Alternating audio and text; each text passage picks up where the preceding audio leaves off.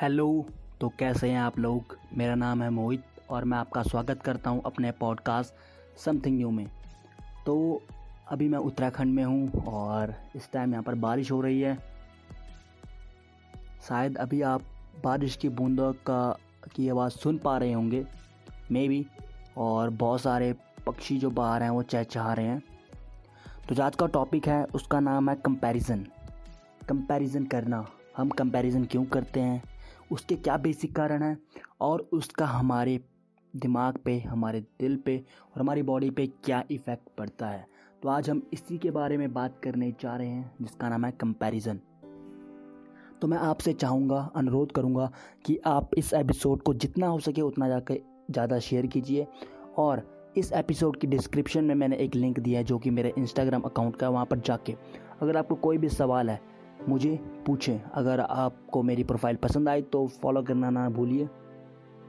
चलिए, आगे बढ़ते हैं। तो आज का टॉपिक इसका नाम है कंपैरिजन तो मैं आपको बेसिक सी चीज़ बता देता हूँ। कोई भी इंसान अपने आप को दूसरे से कंपेयर क्यों करता है? जैसे कोई भी इंसान अपने पास पड़ी हुई कोई भी वस्तु मतलब कोई भी थिंग जो भी है उसके पास, उसको दूसरे के पास जो चीज़ है, उससे कंपेयर क्यों करता है? क्योंकि वो इनसिक्योर फील करता है। मैं तो यही मानता हूँ कि अगर आप अपने आप को दूसरे इंसान से कंपेयर कर रहे हैं तो उसका बेसिक कारण यही है इनसिक्योरिटी फॉर एग्ज़ाम्पल जैसे कि मैं क्रिकेट खेल रहा हूँ, मान लीजिए मैं क्रिकेट खेल रहा हूँ, ठीक है? और मेरा एक दोस्त है, जिसने बहुत अच्छी बॉलिंग कराई. और नाउ अब मेरी बारी है बॉलिंग कराने की, ठीक है? और मान लीजिए मैंने उससे ज़्यादा रन खा लिए मतलब मेरे ओवर में ज़्यादा रन आ चुके हैं उसके ओवर कंपैरिजन में। और यहीं पर मैं अपना कंपैरिजन के साथ करने पे लग जाता हूँ। तो इससे क्या हो रहा है? बेसिकली ये मेरी इनसिक्योरिटी को दिखा रहा है कि मैं इनसिक्योर फील कर रहा हूँ अपनी टीम में उसके खिलाफ, जो कि बिल्कुल भी नहीं होना चाहिए। बिकॉज़ हम एक टीम है तो ऐसा कुछ नहीं होना चाहिए जिसके कारण से इनसिक्योरिटी पैदा हो। अगर मैं ऐसा फील करने लगूँगा तो हमारे बीच में कंपटीशन की भावना पैदा हो सकती है। जिसके कारण से क्या होगा कि हमारी जो टीम की, खुद की जो पूरी की पूरी लंका है, वो ढह ना जाए। बेसिकली मतलब कहने का मेरा मतलब है कहीं हम हार ना जाए हमारी आसपास की, आपस की लड़ाई की वजह से। तो कंपैरिजन भी सेम चीज़ करता है। मान लीजिए आपका कोई फ्रेंड है, उसके ट्वेल्थ में इतने मार्क्स आए और आपके इतने मार्क्स आए, आपने कंपेयर किया। आपके पेरेंट्स ने कंपेयर किया, आपके आस पड़ोस वालों ने कंपेयर किया। कंपेयर की भावना इंडिया में इतनी ज़्यादा इतनी ज़्यादा मात्रा में उपस्थित है कि मैं क्या बताऊँ आपको मतलब हद से ज़्यादा।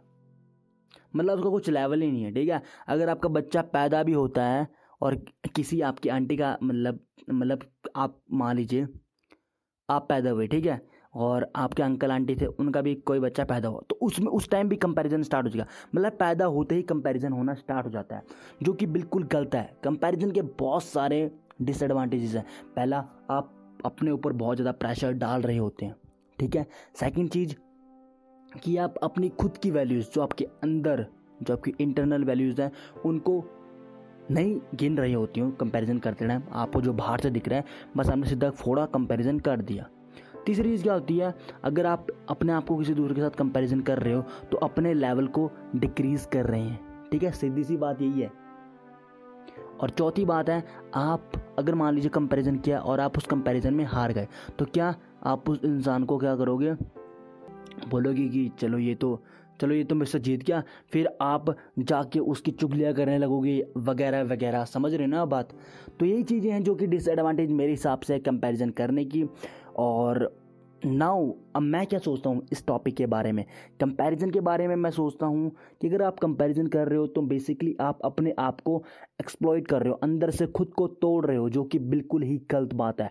कभी भी अपने आप को किसी से भी कंपेयर करना नहीं चाहिए आपको। ठीक है? क्योंकि मान लीजिए अगर आप गिरे और आपका दोस्त भी उसी जगह पे गिरा तो मे भी आपको चोट सेम जगह पे लगे, लेकिन जो आपकी चोट लगी है, उससे जो दर्द हुआ है, वो आपके दोस्त को क्या पता कम हो और आपको ज़्यादा हो, ठीक है? तो कंपैरिजन करना बिल्कुल मतलब एक बेसलेस पॉइंटलेस चीज़ है, ठीक है? तो मैं आपको यही बोलूँगा कि आप कंपेयर करना छोड़ दीजिए और अपने आप पे फोकस करो, ठीक है? अपना एक स्टैंडर्ड खुद का स्टैंडर्ड क्रिएट करो और उसी पर पूरी ज़िंदगी लगा दो। मतलब उसी स्टैंडर्ड को जीने में अपनी पूरी ज़िंदगी लगा दो। मतलब स्टैंडर्ड को बढ़ाते बढ़ाते बढ़ाते बढ़ाते जाओ और एक दिन आएगा कि आप मतलब कंपैरिजन नाम की चीज़ आपको पता ही नहीं होगी, होती क्या है भाई ये? तो आप समझ रहे हो मेरी बात को? कि मतलब आप, अगर आप कंपेयर कर रहे हो तो बिल्कुल एक गलत बात है, ठीक है? अगर आप कंपैरिजन कर रहे हो तो आप खुद को क्रिटिसाइज करोगे और दूसरे इंसान को क्रिटिसाइज करोगे। Comparison is the killer of your choice इसका मतलब है, अगर आप तुलना कर रहे हो तो आपकी वो खुशियाँ हैं, उनको मारने की कोशिश करता है कंपैरिजन समझ रहे हो को कितनी गहरी चीज़ है ये। तो मैं चाहूँगा कि आप अपने आप को किसी से भी कंपेयर ना करें आज से, और अपने खुद के कुछ स्टैंडर्ड स्टैंडर्ड्स डिफाइन कीजिए। उनके हिसाब से जियो यार। कंपैरिजन करके क्या मिलेगा तुम्हें? कुछ नहीं मिलेगा। कुछ स्टैंडर्ड्स बनाओ। उनके बेसिस पे जियो। That's all life is all about ठीक है?